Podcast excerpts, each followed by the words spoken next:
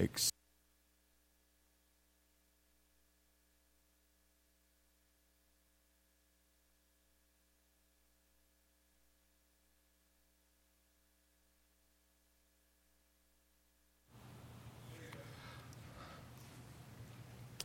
If you're visiting today, our pastor, who normally stands in this place at this time, is in Ecuador as well. So, uh, wish him and pray for him the best, that God would bless all that they're doing there. We're in Matthew chapter 23. And as you're turning there, I remind you that we've been on a journey through the book of Matthew for some months now. Uh, we're getting closer to the end. Some think Matthew takes the whole New Testament. It really doesn't. It just takes us a while when we're walking through it like this. You may have heard this story. A desperate man at the end of his rope checks into a hotel. He goes upstairs, goes into his room, drops his luggage on the floor, lays on the bed, just staring at the ceiling, not sure what to do. After a few minutes, he sits back up, he's restless, and he looks over at the end table beside his bed, the nightstand. He opens the drawer and he takes out a copy of the Bible placed there by Gideons. He looks up, he says, God, I will do whatever you want me to do. Just show me what your word has for me. So he closes his eyes and he opens the book and he puts his finger on the page and he opens it and he reads Jesus, or excuse me, and Judas went out and hung himself. He closed the Bible. He's confused. He's not sure. He's thinking, I'm going to give this one more chance. He closes his eyes. He opens the book, puts his finger on another verse, and he reads Go thou and do likewise.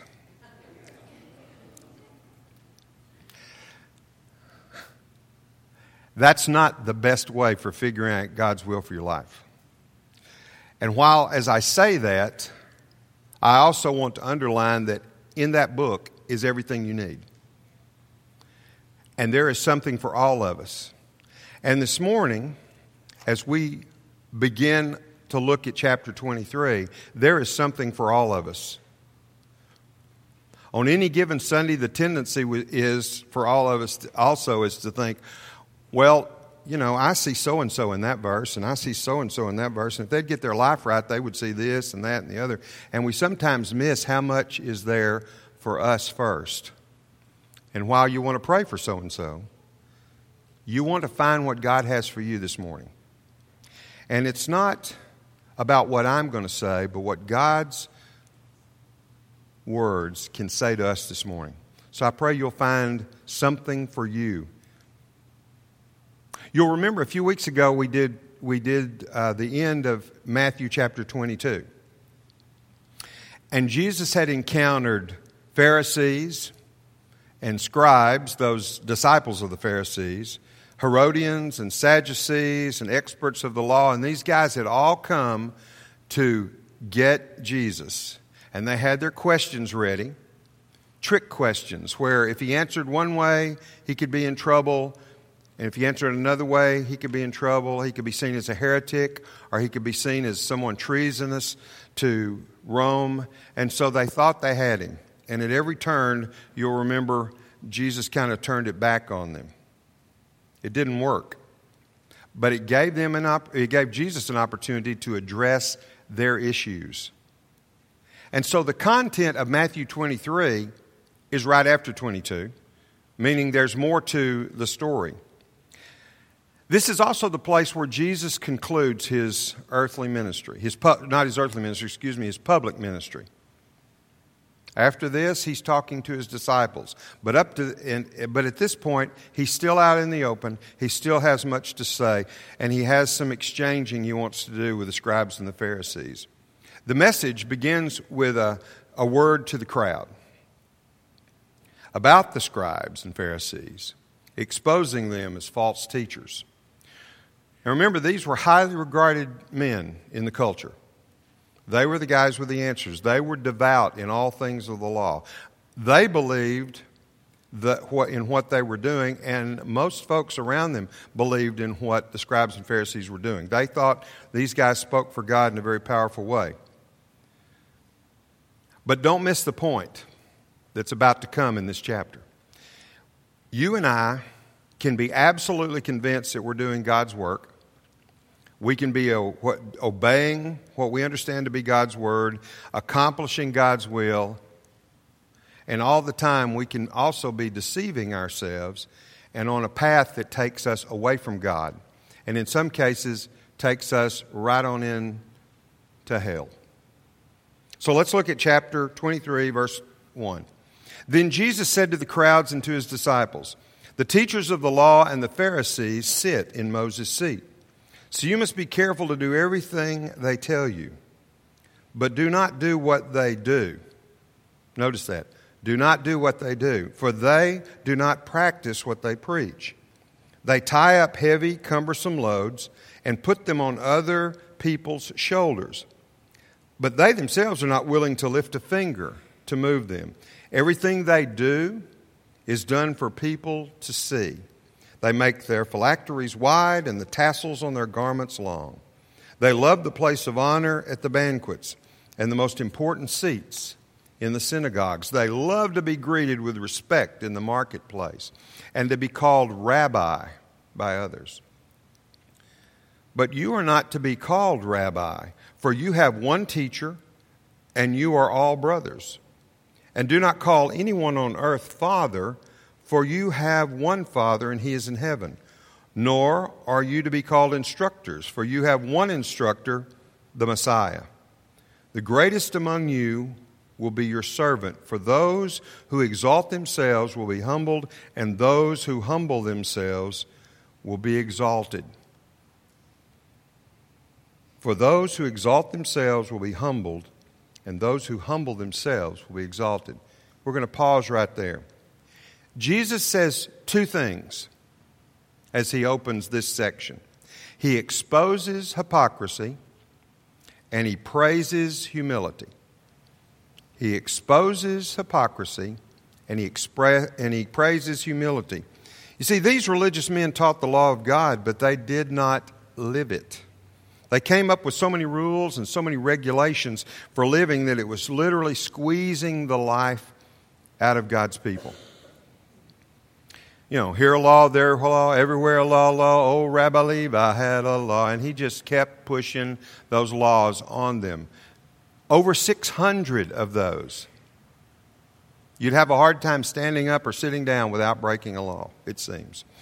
So he's, they talk the law, but they do not walk the law. And in verse 3, he says, They do not practice what they preach. He's saying they want to be seen. And he references in that passage, he's really referencing a passage from the Old Testament.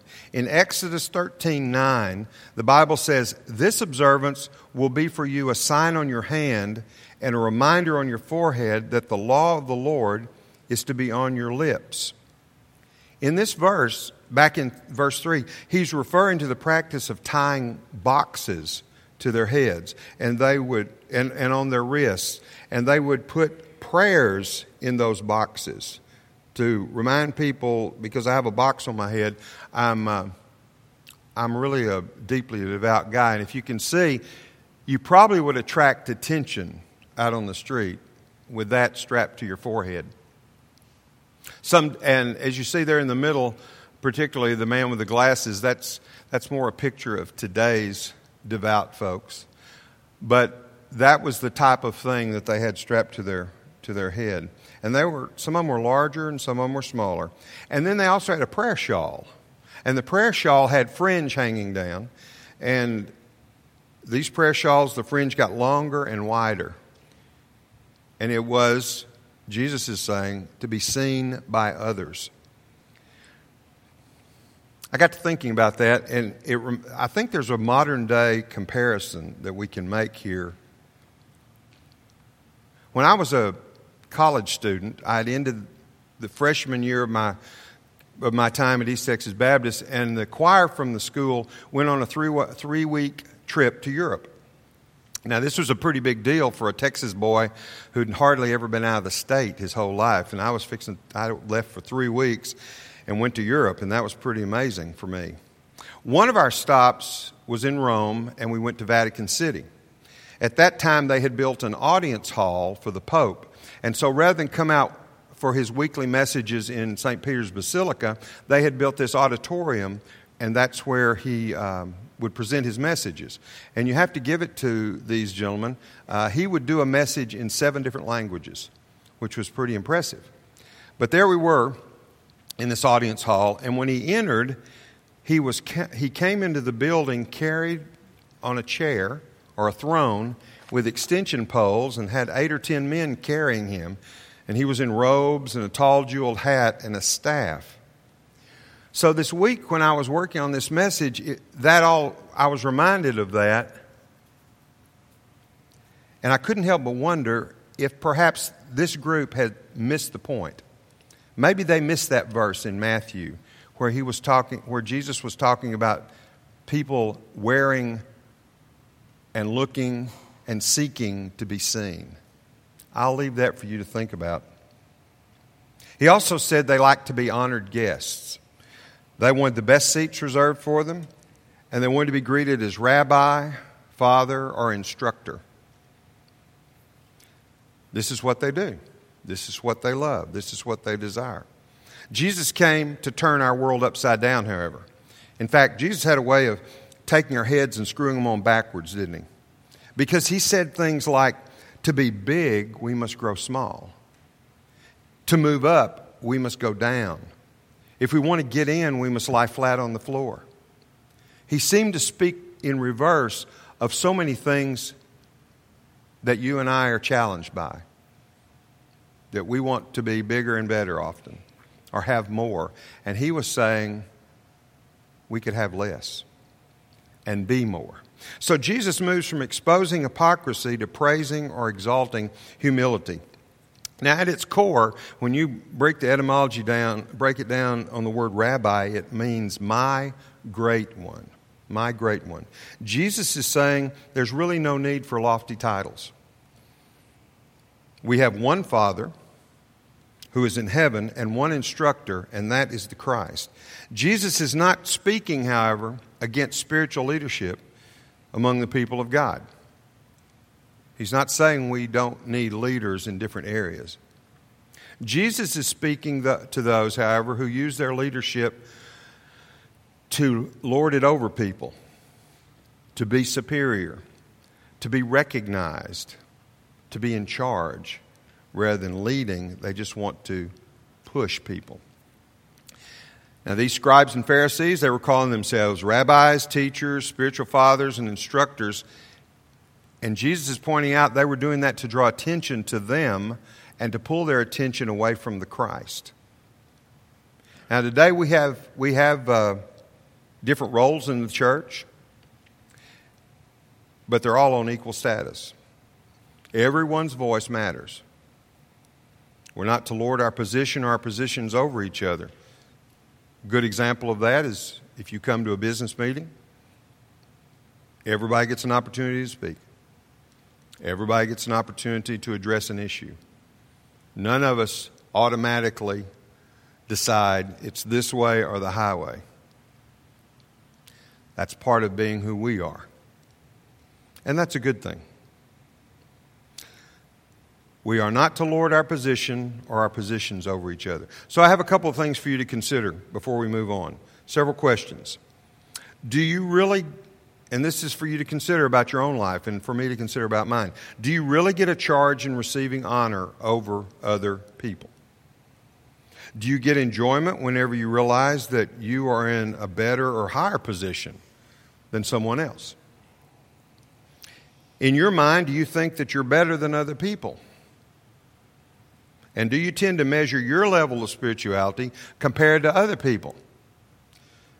Because the measurement for spirituality in my life is how I compare to Christ.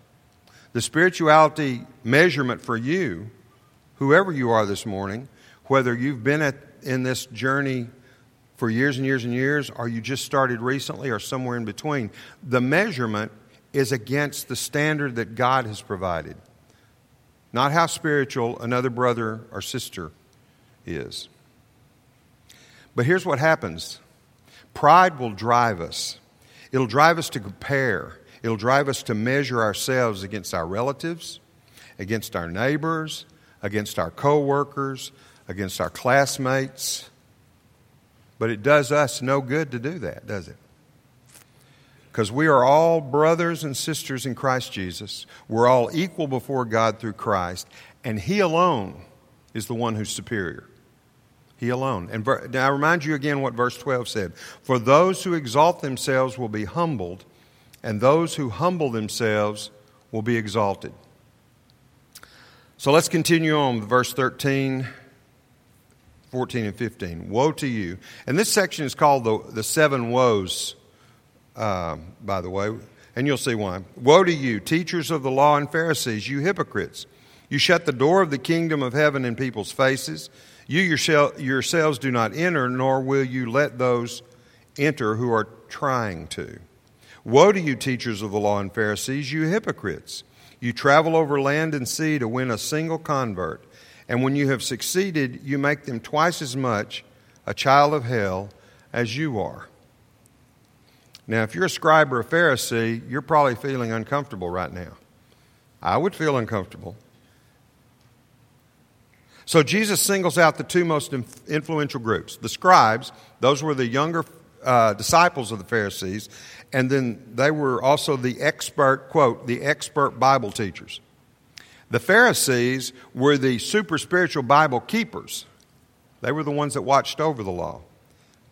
And throughout this passage, they are the you and the your that Jesus is referring to when he's speaking these words. And in these seven woes, I've broken, we find four warnings. The first warning is zeal without knowledge. Be careful of zeal without knowledge. In Romans 10 2 and 3, Paul writes to those Jews like himself who had rejected Jesus originally. Remember, Paul was, an, was actively trying to arrest or have killed everybody that was following Jesus. And so Paul wants to write to those who were like him. And he says in Romans 10 2, For I can testify about them that they are jealous excuse me, zealous for God, but their zeal is not based on knowledge. Since they do not know the righteousness that comes from God and sought to establish their own, they did not submit to God's righteousness. Paul says that righteousness comes through faith in Jesus. Paul said a lot in his writings. But here, Jesus uses woe to you kind of like God Himself is speaking back in the Old Testament, pronouncing judgment. He spoke with authority. He's painting a picture. So envision, if you would, a door. And this door is the door to the kingdom of heaven. The scribes and the Pharisees are standing at the door, but they don't go through the door. They won't enter through the door. They're just standing at the door.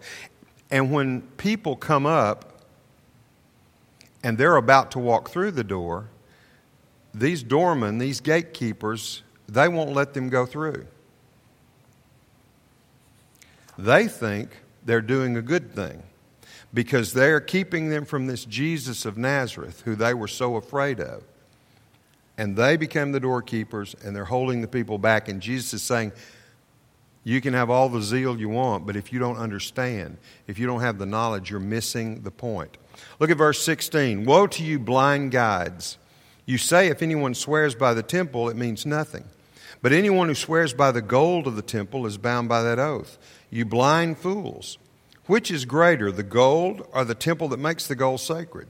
You also say, if anyone swears by the altar, it means nothing. But anyone who swears by the gift on the altar is bound by that oath. You blind men, which is greater, the gift or the altar that makes the gift sacred? Therefore, anyone who swears by the altar swears by it and by everything on it, and anyone who swears by the temple swears by it and by the one who dwells in it. And anyone who swears by the heaven swears by God's throne and by the one who sits on it. Woe to you, teachers of the law and Pharisees, you hypocrites! You give a tenth of your spices, mint, dill, and cumin, but you have neglected the more important matters of the law justice, mercy, and faithfulness. You should have practiced the latter without neglecting the former. You blind guides. You strain out a gnat, but swallow a camel. And we could camp here for about three days, but we won't. Here's the second warning. The second warning majoring on the minors. Be careful that you're not majoring on the minors. Four times, Jesus calls the scribes and Pharisees blind. And twice he calls them blind guides. Now, while this is pretty serious, there's a bit of humor in that, isn't there?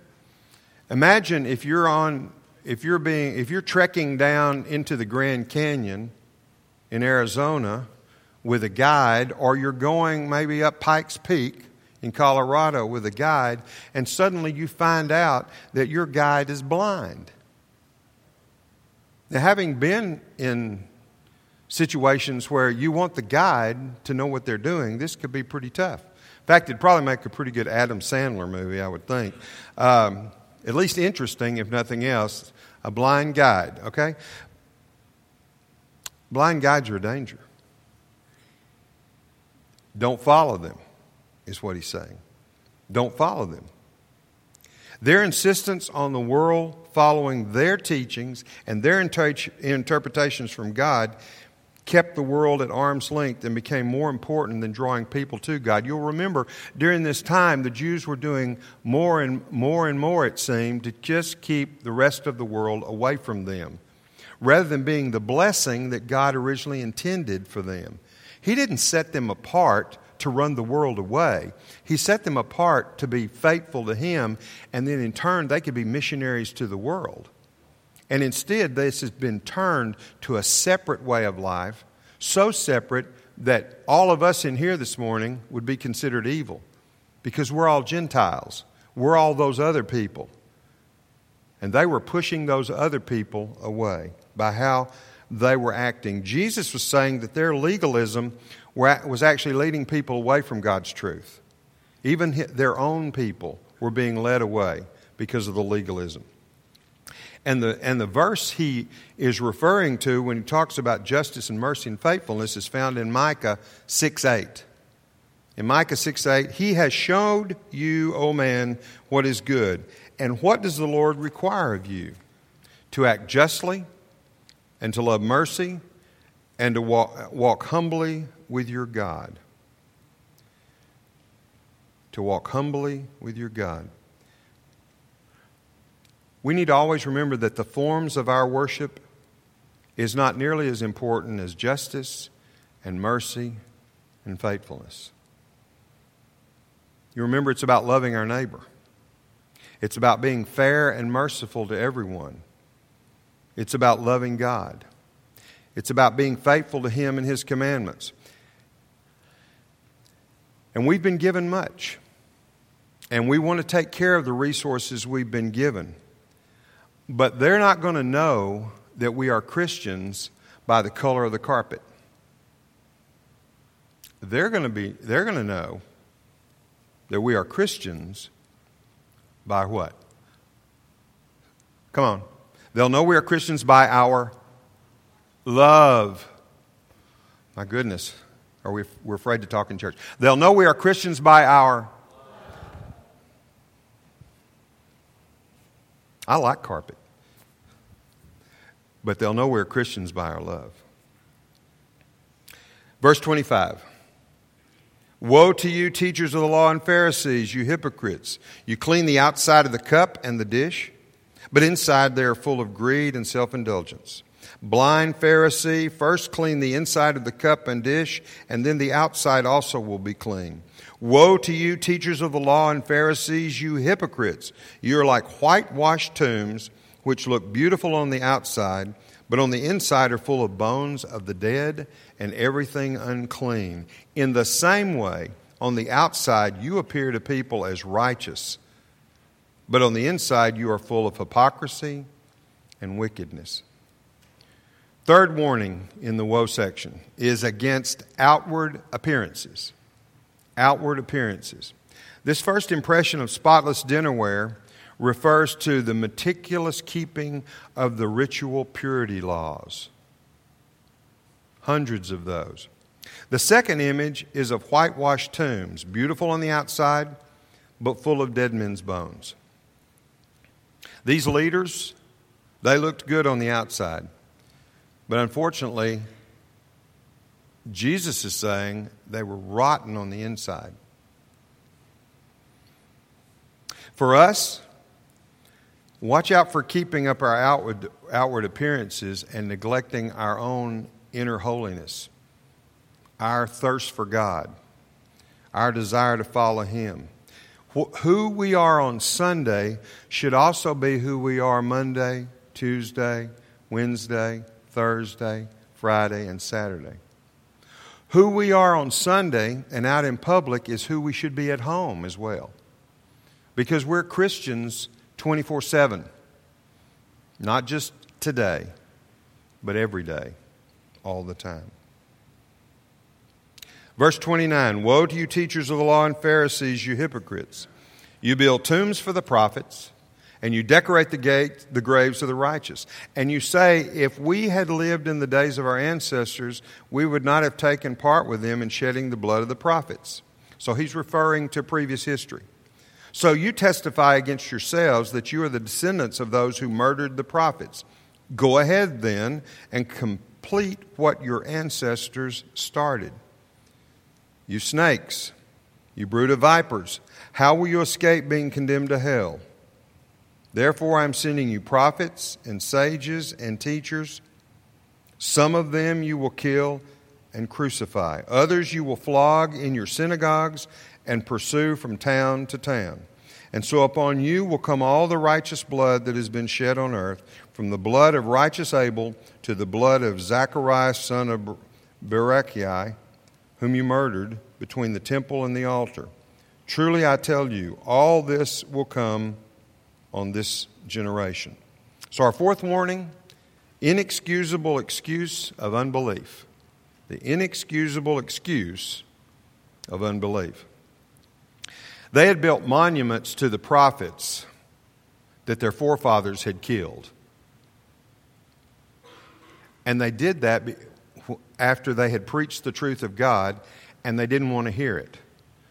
So often they would, or more than once, they just got enough and they would kill them.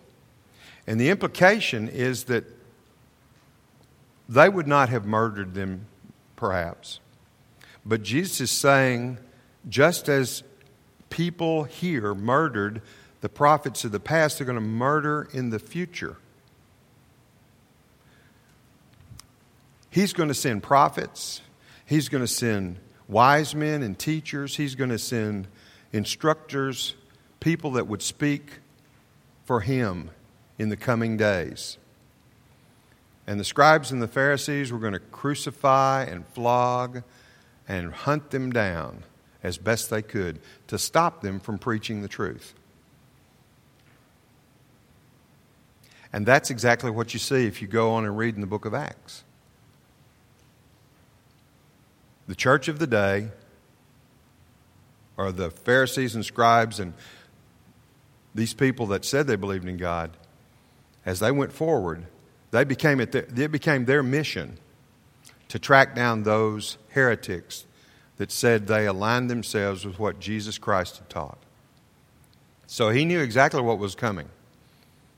And he kind of stuck his finger in their eye and told them that's the way it's going to be, and you know that. Now, before we shake our heads, though, and before I get too puffed up and think about how glad I am that I would never have done something like that, right? All of us are thinking, well, I, you know, we don't do that. That's not the way we treat people. We would never have done that. But the other side of that is I'm also reminded that we've all rebelled against God. We've all turned from Him. We've all said no to His will for our lives or His word. At some point, we've all said no. We've all rejected. And this is the same God revealed in Jesus that has been rejected by all of us at some point in our living. No matter how sincere we are, how hard we try, what we do, don't we all really deserve the wrath of God? As, as hard as we it is to hear, the truth is we are so far from the standard. But His love shone through and changed that for all of us. Finally, Jerusalem, Jerusalem, you who kill the prophets and stone those sent to you, how often I have longed to gather your children together, as a hen gathers her chicks under her wings, and you were not willing. Look, your house is left to you desolate. For I tell you, you will not see me again until you say, Blessed is he who comes in the name of the Lord. There's a final certainty in this chapter. There's a final certainty for all of us in our living is that judgment will come. Judgment will come. They had become blind, and down the road, Jerusalem is absolutely destroyed. Justice and judgment is going to come to all of us. But while that's so, salvation is possible for all of us as well. The exaltation of Jesus is guaranteed. He will come back to rule and reign, and every knee will bow, and every tongue will confess that He is Lord of all. Not Lord of just you and me, but Lord of everything. So, for all of us this morning, a few questions. Will you see Him coming as a judge or your welcomed king? Are you ready to step into heaven if He returned today? When I was growing up, I don't know how many times I heard preachers at this point in the sermon start to talk about the fact that if you step out of here and a car runs over you, or you have a wreck, or someone shoots you, if you die at this moment and you've never accepted Christ, you don't get to go to heaven. So I ask you, are you ready to step into heaven if He returned today? If you've received Him as Lord and Savior, how has He impacted your life lately? How long has it been since, you would, since you've been able to say, This is the great thing God's doing in my life right now? Or every time you're asked for a testimony, do you have to go back five or 10 or 15 or 20 years to talk about something and perhaps you've missed what just happened yesterday? Are you struggling with a load of stuff only Jesus can carry for you? Are you trying to figure it all out on your own? I know every time I do that, it's pretty miserable. Are you trying to do that on your own?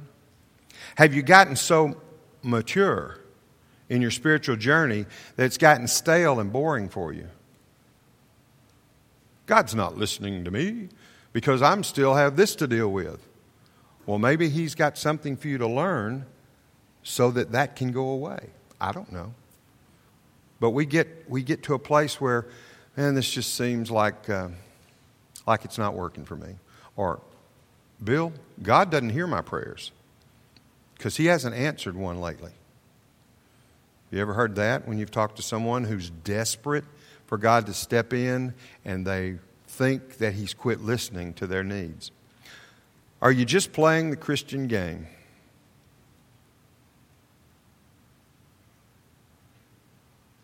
Are we just playing a game?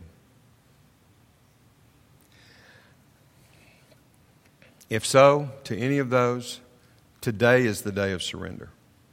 This moment is the time of surrender. If you've been avoiding interacting with God,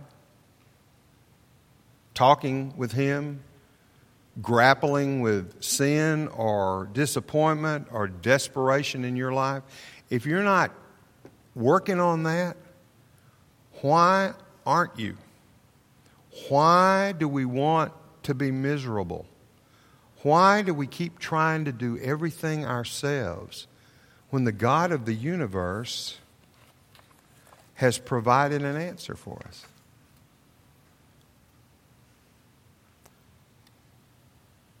What's God saying in this, in this room, in this moment? Let's pray.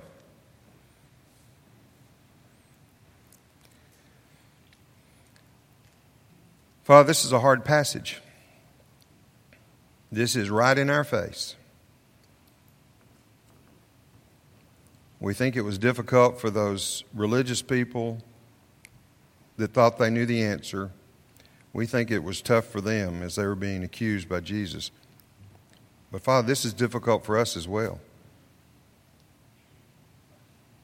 Because we don't want to disappoint you. And I pray this morning that there's a desire for our lives to be more. That if there's staleness that's come in in our Christian life, that you would spark something fresh and new. That we would quit holding on to preconceived ideas about how much we've done for you and just once again say how little we are in light of your truth.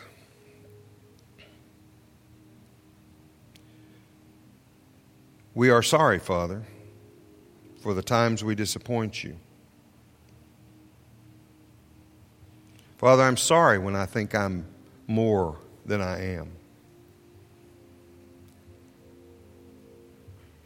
For all of us here this morning, this scripture is for each one of us.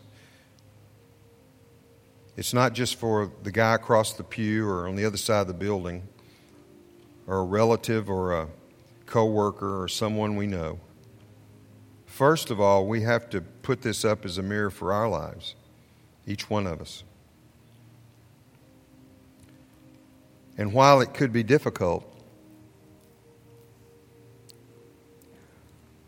what a great blessing it is to know that you love us unconditionally. No matter who we are and what we've done or where we've been or the mistakes we've made, you're willing to put all that aside when we come seeking forgiveness from you. And when our hearts are desperately desiring you, you will answer. You promised that. You've shown us that. May we never take it for granted or think it's not there. Father, I ask you this morning just to speak in this place as I stop talking and as your Holy Spirit can be heard in each of our hearts, would you use this time to melt the resistance, to soften our hearts, to tear down the walls, to break open in our lives? Nothing but sheer adoration of you. Speak in this place, Father, for we love you and we really want more for our living to serve you better. In Jesus' name, amen. We're going to sing an invitation hymn and just encourage you to consider what God has said or is saying to you about from this passage. Wasn't a real happy set of scripture, was it?